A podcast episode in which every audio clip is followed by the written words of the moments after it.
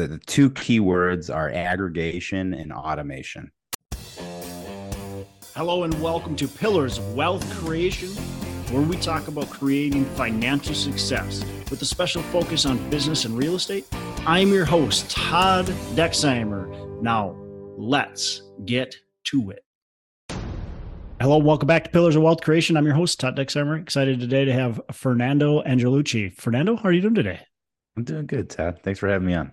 Absolutely. A little bit about Fernando. He's the co-founder and C E O of Self Storage Syndicated Equities, a real estate firm with a portfolio over over two hundred fifty million um, built over the last four years. So specialize in self-storage investments, purchase existing cash flowing assets, and do some uh, ground up building as well nationwide. So with that said, and I love talking self-storage because um, that's just a cool industry. I think well, I, I, one I kind of almost, I kind of want to get into, I just haven't. But of course, when you jump into a new industry, like a new uh, niche asset class, it's like, uh, we got to know what we're doing before we jump in. So anyways, right. Fernando, why don't you give our listeners a bit more about your background and then we'll dive in.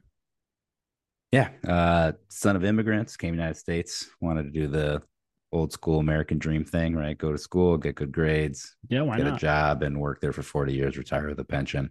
Yeah. Um, unfortunate for them, when I was sixteen, I read Rich Dad, Poor Dad. Totally changed my perspective on life and wealth.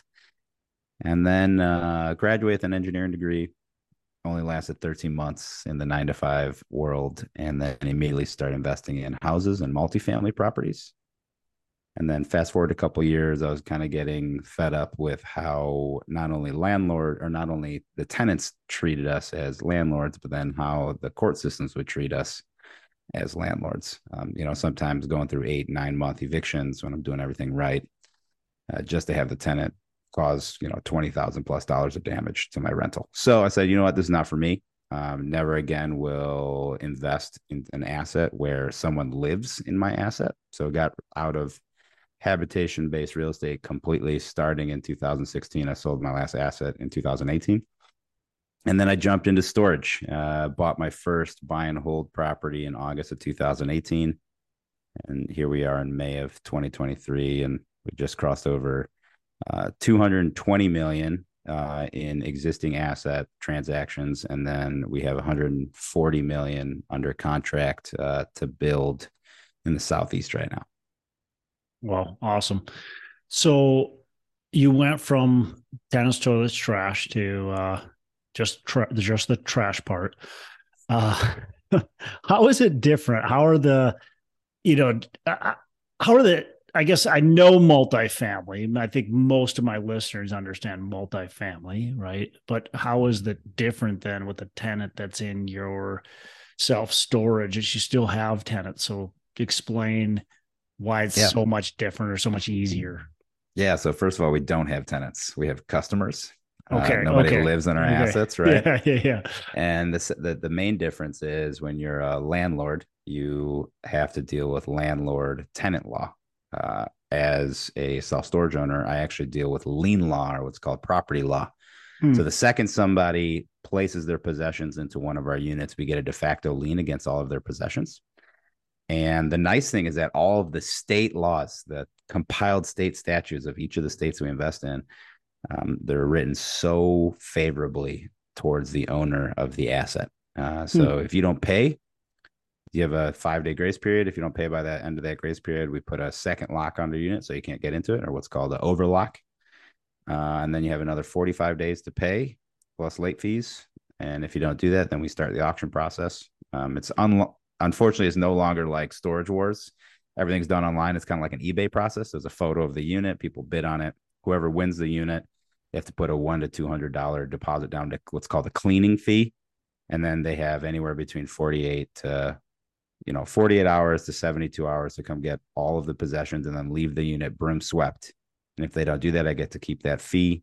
And then I have a new tenant move in. So the nice thing is from beginning to end, you know, conservatively, this is sixty days of non-payment, but I get all of that money back from the auction, from the lien fees, the late fees, and then the cleaning fee from the, from the buyer. So uh, much less vacancy, and the court system is on our side.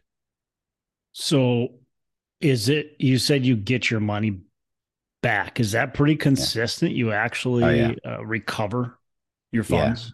Do you, yeah, do you make money on it sometimes, or is it typically so, at least recovering?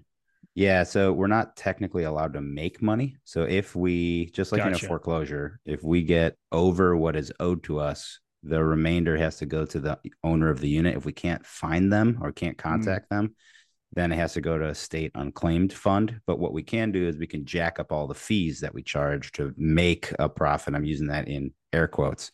So let's say you owe your, you know, one hundred fifty bucks in back due rent. Well, now there's a late fee, there's a lien fee, there's an auction fee, right? There's a notice fee. If I have to give, um, yeah, depending on the state, if I have to give certified mail or how notice has to be done. And so that way we, we can basically offset our time for going through this process. So you don't that technically profit, but you do yeah, get it's, it's, but your it's, money back. Yeah, you get your money back. You, you're right. I'm sure they wouldn't let you charge whatever you want. You're That's a right. good way to find a lawsuit. It has to be reasonable. Right. It has yeah. to be reasonable. Then the thing is, it has to be all spelled out up front on the lease that they sign. Hmm. So you can't deviate from the lease. Interesting.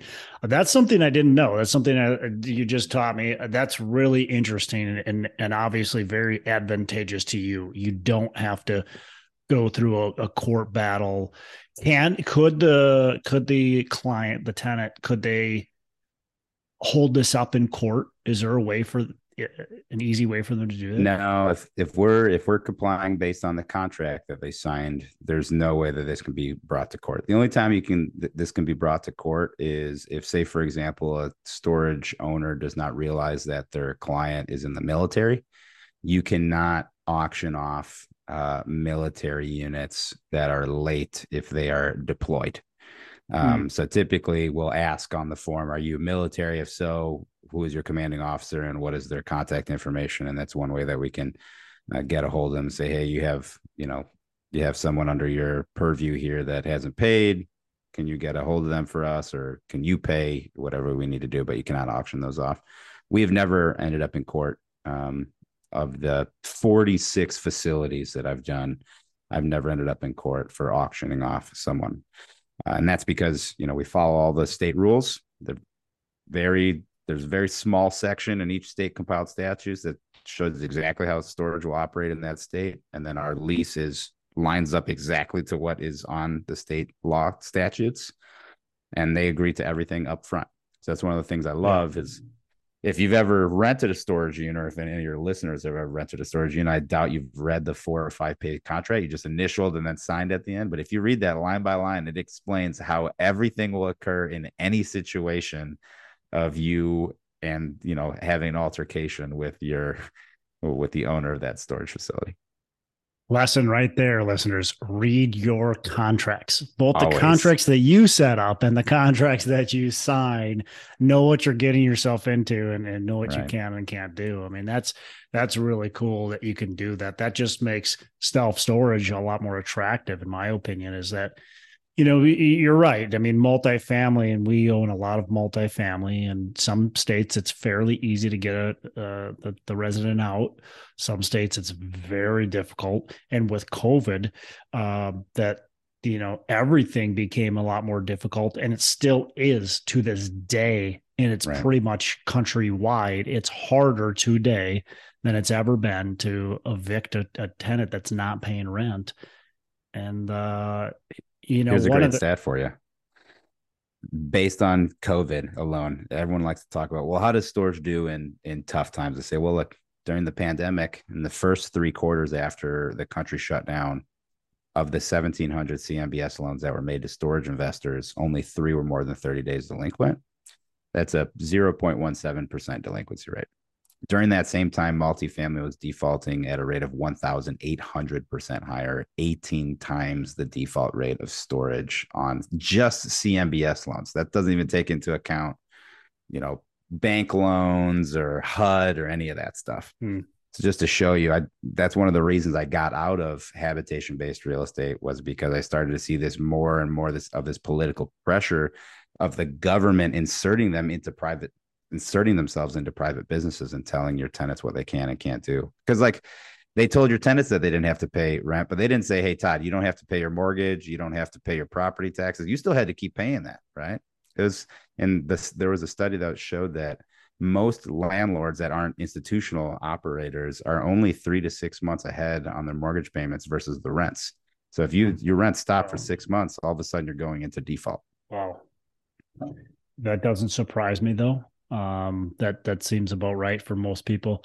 They don't have big reserves. Um, and I don't think, I don't see a scenario where, and, and of course there's always a scenario, but I don't, you know, I understand the government's, I don't agree with it, but I understand the government's want to get their sticky fingers involved in housing, right? Because sure. people believe that it's a right, that everybody deserves a place to live, which everybody does deserve a place to live. But some people say, well, they shouldn't have to pay for it. But a self-storage is not a necessity. Everybody no. doesn't have to have it. Everybody doesn't That's have enough. to, that doesn't make their lives inherently better, because that just means they've got more crap, right? So, you know, it's hard to argue, I think, as a government to say, hey, we're going to have to require this and this and this, and right. you can't do this, because it's like, well, wait a second, this is a luxury item. Self-storage is a luxury item. It's self-storage is for people that have money because they have stuff, right? If you don't have money, you don't have stuff. Therefore, you don't need self-storage. Right. So, yeah. The optics are, that was another piece of why I switched, right? I never wanted to be that one landlord that all, all of a sudden I end up on, you know, Channel seven News because poor granny hasn't paid her rent in three years. And I just finally said, hey, you know what? I can't carry this anymore. You got to get out. Mm. You know, I'm never going to show up on the front page of A, a news site because someone didn't pay their storage facility. They had a couple A T Vs in it, right? They're not going to yep. say, oh, oh, you know, poor A T V owner, you know, how, how could the big bad storage owner do this to you? You know, it's never going to happen. What's the future of storage? Where do you see the future of storage? Like, what are you guys kind of doing? It, it's obviously it's, it's changed a lot over the last couple decades. Um, so what do you see as kind of the future, and how can you be profitable in a company that continues to be, uh, relevant? Yeah. So the, the two key words are aggregation and automation. Okay. So what we saw happen to the multifamily space thirty years ago, where all this investment dollars come in from these hedge funds, private equity funds, and they started swallowing up large percentages. I think I saw a study that institutional owners of of apartment buildings are something like ninety-two percent of all the available stock out there. And eight percent are your mom and pop single apartment building owners. Yep. Storage is the exact opposite. So the top six publicly traded companies, they own like eighteen to twenty percent of the entire industry, which is roughly sixty to seventy thousand uh, facilities in the U S. The next one hundred largest operators I'm a part of, we own an additional, call it ten to twelve percent. That means that seventy percent of the inventory in the United States are owned by mom and pop operators, which means that they own two or fewer self-storage facilities in the nation. So aggregation is something that's happening right now. So I'm part of that feeding chain where I, I will go buy the single mom and pop deals, and I'll put them into portfolios of ten or twenty properties. And then I'll sell them off to a second level ag- aggregator that will buy a couple of these twenty property portfolios and then sell one hundred of them to one of the top publicly traded real estate investment trusts. So that's number one of what's going to happen and what is happening in our industry. The second piece is automation. Storage has historically been known to be a laggard when it comes to using technology. And recently what we started to see is this big push in the storage industry because you have these technology companies that are being funded by private equity firms coming in and trying to infiltrate our industry. So for example, we now build facilities that once they're leased up, they can be run completely automated, unmanned whatsoever. And then these are not small dinky. I'm, I'm talking, you know, one hundred thousand net rentable square feet, three stories, you know, one hundred fifty thousand gross square foot building. Um, Another piece is the tenant side technology. So the tenants now, there's these locks uh, that are automated that you can unlock with your phone. You can lo- unlock your way to get into the facility with your phone. The sensors on the unit will detect motion and heat sensing to make sure that there's nobody living in your self-storage facility when they shouldn't be, or nobody robbing your facility when they shouldn't be in there, et cetera. So that's another piece of the technology component that's coming in. And then all the service providers are also starting to become very tech forward and starting to be interested in the data that is being spit out by these operators. So you have a company, uh, Storable is a perfect example. They have bought the insurance company that was the largest self-storage insurance company in the nation. Then they bought the largest property management software, two of the largest property management softwares in the in the storage world. They started buying, you know, door and building suppliers. So you're seeing this kind of tech forward where they want the data, because what they can sell is the data from your facility to other operators or high level, you know, research firms, et cetera. So those are, I think, the two big uh, things that are happening in the industry. It's very interesting. Storage used to be this ugly kind of stepchild looking asset right. class where if you a weren't garage. rocking in it, Yeah, if you weren't walking in at a fifteen cap, people are like, what are you doing? That's a terrible yeah. investment. Yeah. And now you just saw Public Storage made an offer to the number one operator in the country, Public Storage, made an offer to buy like the number six or seven Life Storage, and they for eleven billion dollars, and they turned them down. And then the number three went to buy them to become the number one, made a twelve point eight seven billion dollars offer that was accepted, which turns out to be like a three point six seven percent cap rate. Wow. They bought the entire company. That's that's astounding. However, when you really think about it, if you think about the ease of operating self-storage, and if this is an industry that continues to be uh, profitable with with um, you know, risk adjusted re- good risk adjusted returns, I mean, if that risk is taken off the table, it's really a, a pretty easy investment if you're doing things right and you've got the technology implemented. I can see why a big company like that would be okay with lower cap rates. Yeah. And then you also got to realize, you know, cap rates are just one piece, but right. the real question is, what is your cost of capital? So Extra Space, you know, their combined cost of capital is in the two point something range, because they went out to Europe when there was negative interest rates, and they raised a bond for like seven eighths of a percent, you know, eight point seven five percent. And that was a five hundred million dollars bond. So half a billion dollars, and that's their equity cost. Right. And then now they have these, they had these crazy lines of credit that were in the two to three percent capital range. So they're combined. Let's say their combined cost of capital is two point one percent. They buy a three point six seven percent cap rate. They just almost doubled yeah. their money right yeah, there. They're doing just right? fine. Yeah, exactly. How, how, what is, what does somebody that, how does somebody get into the game? How does somebody like, what, what, how do you find the great deal? Like, what do you do? Yeah. So usually what I tell people, if you're not educated on the business, first, get educated. Yeah. We put out a bunch of free education on all of our social media channels. There's a bunch of other guys that put a bunch of free education out there. Bigger Pockets has some awesome resources. There's a lot of books that you can buy pretty reasonably priced, fifteen to eighteen bucks, that talk about how to do storage. And then if you need some more on-hand learning, you know, you, there's all these types of courses and seminars that you can also pay for as well. Yeah. Then after you've gotten educated, Uh, the biggest thing is just start driving for dollars. You know, the interesting mm-hmm. thing about self-storage is because it's such a, in air quotes, new asset class, you know, it really started in the sixties, but really caught steam like in the eighties. A lot of the land is misclassified. So when I buy mm-hmm. lists of all the storage facilities in the nation, my list comes up with about thirty-seven thousand facilities, but we know that there's at least sixty to seventy thousand out there. So there's so many misclassified facilities mm-hmm. that the big guys aren't catching because we're just not seeing them, and we have no way to get to them. Why, why are they misclassified? Like, what are they classified as?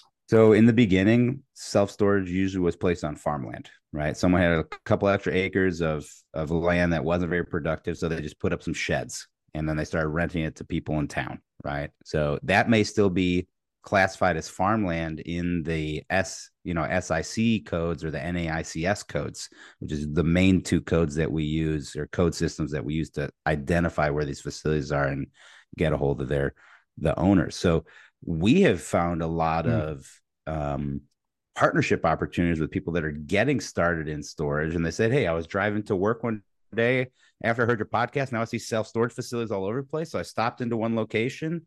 The owner was sitting behind the desk. I asked him if he wanted to sell. He said, yeah.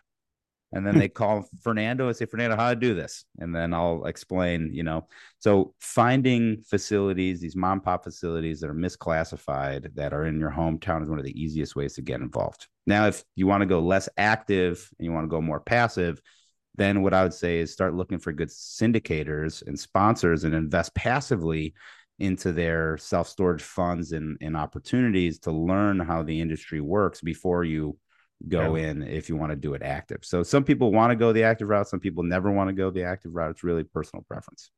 Yeah, no, good, good point. I mean, there's, there's two ways to do it, right? And the active route, you're definitely going to have to put the time and the effort into it. You want to make sure you're educated. You're probably going to make some mistakes going the passive route if, yeah. as long as you find a good operator. You know, it, it's, you certainly don't have control, but your returns could be just as good or maybe even better a lot of times. Um, so is I, my question, you were talking about the farmland and the, so that this thing's zoned agriculture because it was in a farm. Like my question is, is it profitable? Does it make sense to buy self-storage in rural communities? Do you buy anything in rural, more rural communities, or does it have to be yeah. large M S A? One of the largest users of self-storage are in the rural communities. Uh, and you might think that doesn't make sense because they have all this land and et cetera, but you got to realize that all of these rural communities usually have a hub city or the towny folks, right? And they don't have land to store things. Uh, we've made a lot of money on the rural assets, especially in the tertiary, you know, secondary and tertiary markets, because we're not yeah. competing against the REITs yeah. to buy those. So now all of a sudden, instead of us, you know, scratching to try to get a six cap or a seven cap, we're walking into nine, ten, eleven, twelve percent cap rates because we're the only ones at the negotiating table. These things are super profitable. Um, you know, unlevered, your expense ratio, you're at like thirty-two percent, you know, wow. thirty, thirty to thirty-five percent That's of good your margin. Revenue will go to your to your expenses, right? Um, with leverage on, especially these cash flowing deals with leverage, if you're putting say seventy-five percent, seventy to seventy-five percent down, these things are cash flow positive after sixty-five percent occupancy. So it's still a lot of margin after, you know, that debt service is taken care of. And then the nice thing about self-storage is that it's technically a business as well. So it also qualifies for S B A financing, Small Business Administration mm. financing, which allows you to take these things down with ten to fifteen percent mm. down payment.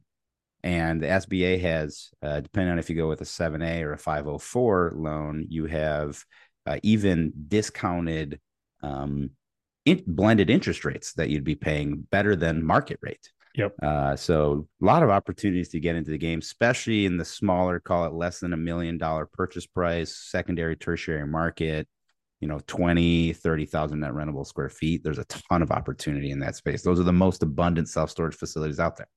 And I would think those would probably be the ones that have likely the, the greatest value add as far as automation. A lot, a lot of those, like you said, like the guys in the office, they're working. You don't probably need an office after you automate it, or maybe you need an office, but it's somebody working there here and there. Um, There's multiple ways to to do the value add. You know, the yeah. very first thing we, we we always try to go what's easiest to what's the hardest. It's kind yeah. of the spectrum, right? So the easiest things are the second we get in, we just raise rents to market rate. You know, mm-hmm. one of the things that these mom and pop operators never do that we do is they don't go out on a quarterly basis to see what their competitors are charging in the market.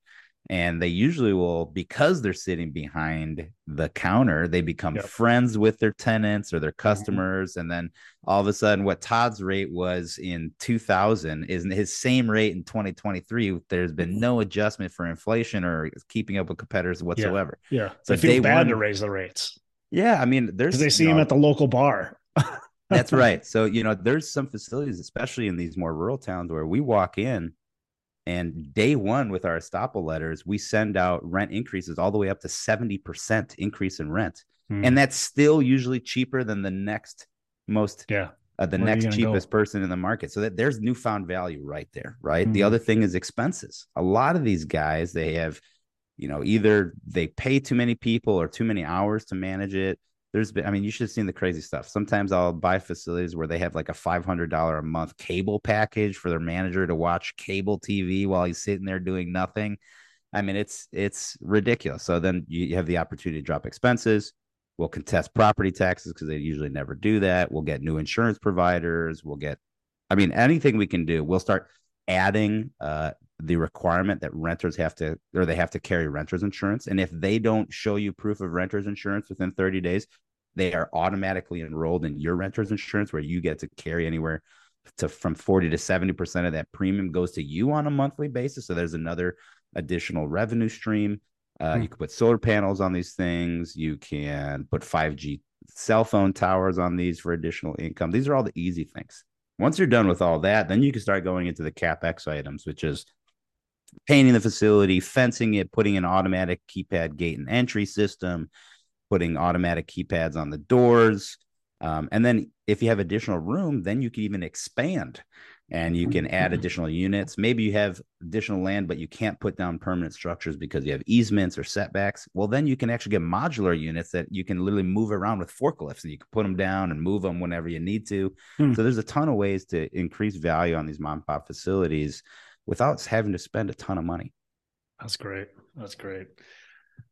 I want to shift gears to your mindset of uh, this, the shift of becoming an entrepreneur. You came from uh, an immigrant family. You said your both your parents. Correct. Yeah. So they, they come over here. Were, were you born here in the U S? I was did, born here. Yeah. You were born here. Okay. So I, I love, I had a, a couple of really good friends that very, very same thing. And uh, just love the, the, I guess, the story behind it. So take me through the mindset kind of shift, and were your parents entrepreneurial, kind of that journey? I just want to understand that uh, dynamic there. Yeah. So they, they were not. So uh, they're more on the nine to five world. Um, the issue was in Brazil during the late seventies, early eighties, there was a lot of hyperinflation and then also civil and political unrest in Brazil. So mm. even though they got their degrees and they went out to go work, there just was no opportunity. And if you didn't spend your entire paycheck that day on groceries, the next day, that sometimes it would be double the cost, right? Wow. So they wanted to go to land, land opportunity. They finally got in. Um, they actually didn't know each other in Brazil. They met each other in church here in uh, in Chicago. Um, but their entire mentality has always been, you know, go to school, get good grades, and then you go work for a company, and you work yeah. for that company for forty years and you retire with a pension. That has been the, you know, my mom has been with the same company for thirty something years. My dad just retired after working for a few different engineering companies. Um, and, you know, my dad has always been, like typical of most immigrants, pushed me towards uh, more, call it hard majors. So, you know, STEM type majors, science, technology, engineering, math, that type yep. of stuff.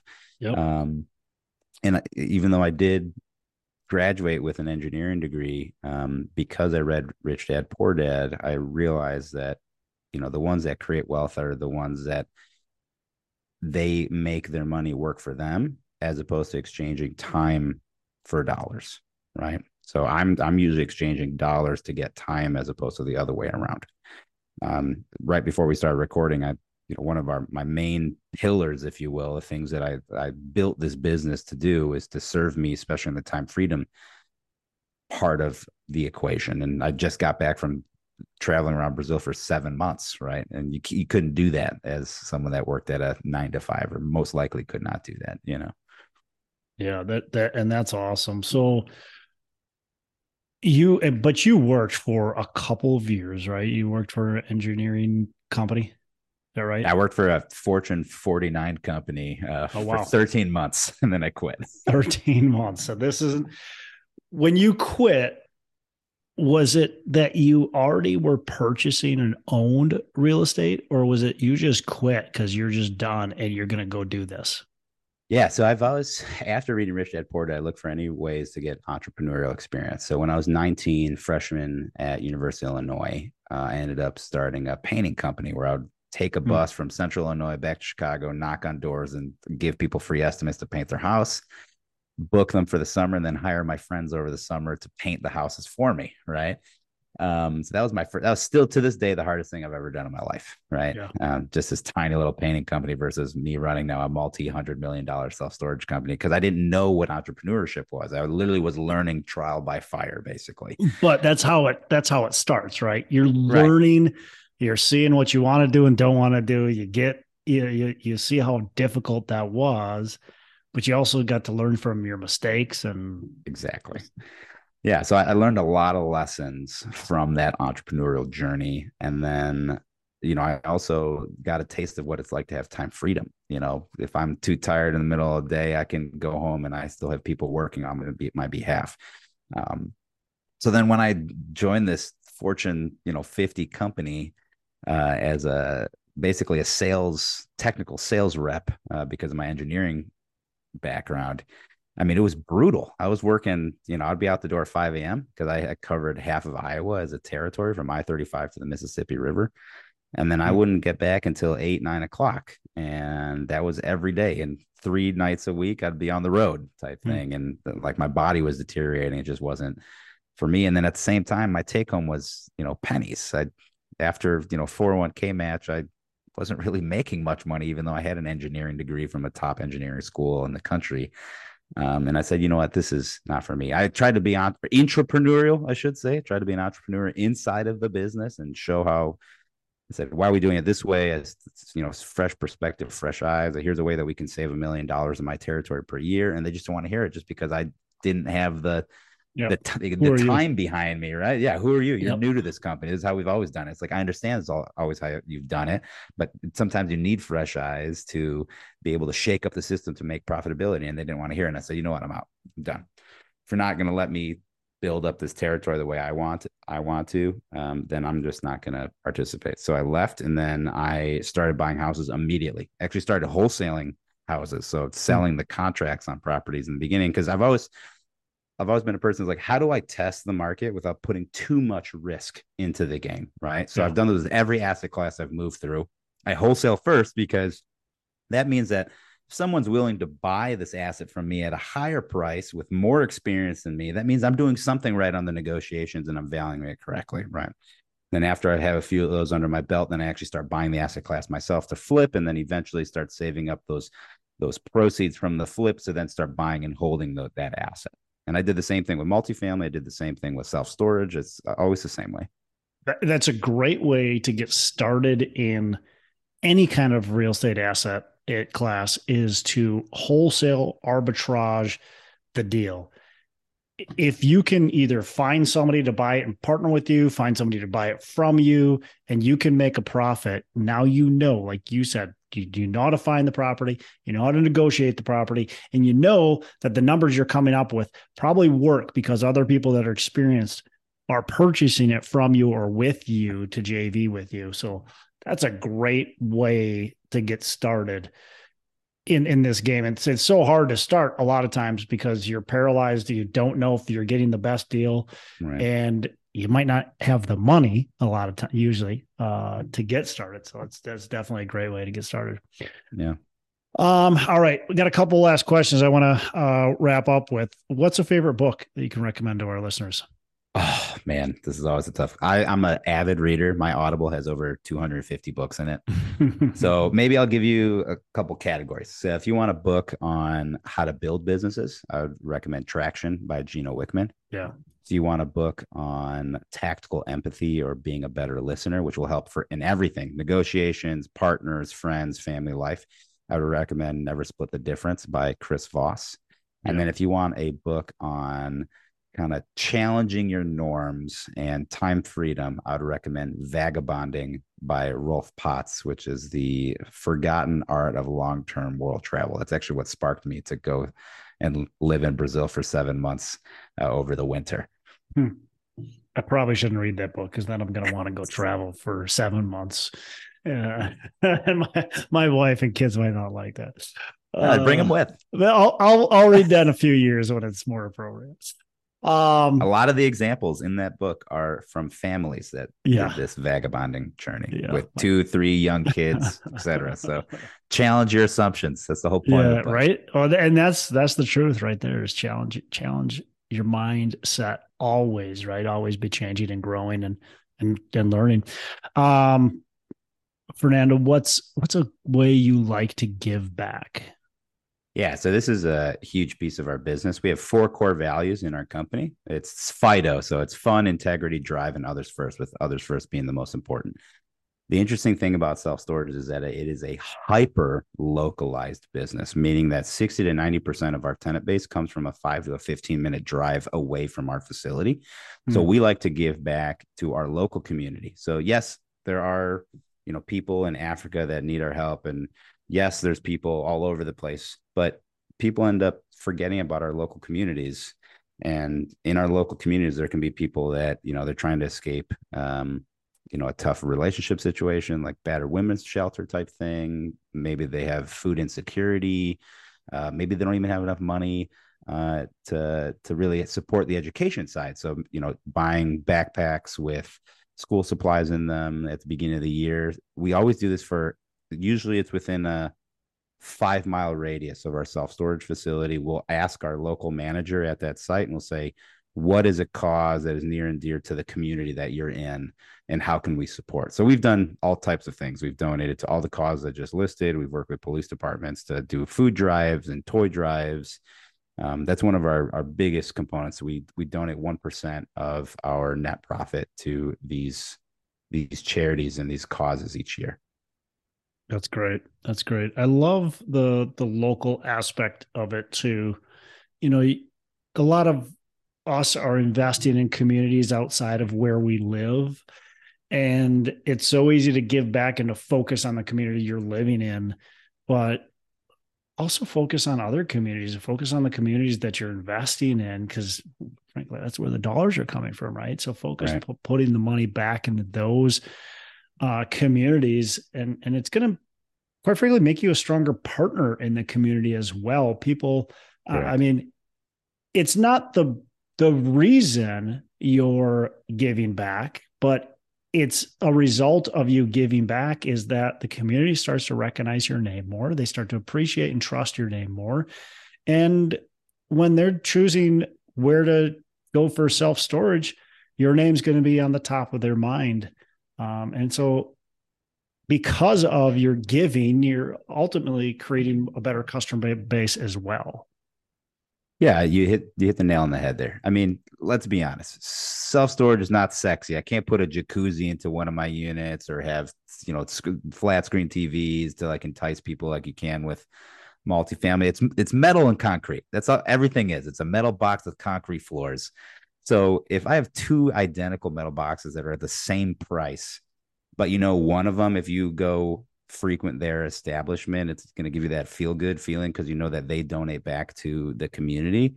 That's a win for everybody. It's a win yeah. for us as the operators. It's a win for the community that is basically, I mean, like you said, our profit is coming from the community. So why yeah. not support our community so that we can grow together? A, a rising tide raises all ships. Right.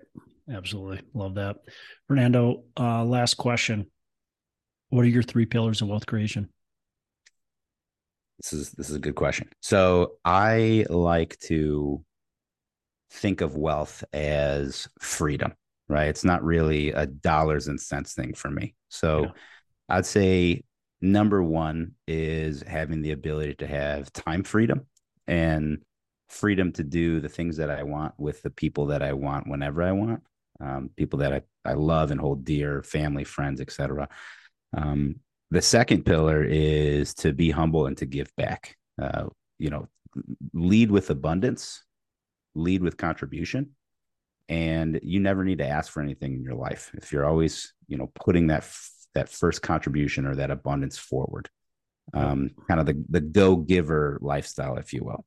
Yeah. Uh, And then I'd say number three is to realize that we have a finite amount of time on this earth, and things that we may think are important today may not matter in five years or let alone five months or even five days. And that's why our first core value in FIDO is fun. You know, if I'm going to be miserable running a business, then why am I running this business? If the people that I'm working with or working for are, are miserable, then what's the point, right? Yep. We need to, we need to realize that, you know, every day's a gift and we got to treat it that way. Yeah. The, the, the joy of running your own business. And if you're running your own business and you're like, that's not me, then maybe you should look at a, a different business. But the joy of running your business is it doesn't feel like work. Right. Like you get up every day and it's like, what, what am I going to, what would I, what would I love to do today? I'd love to go to work.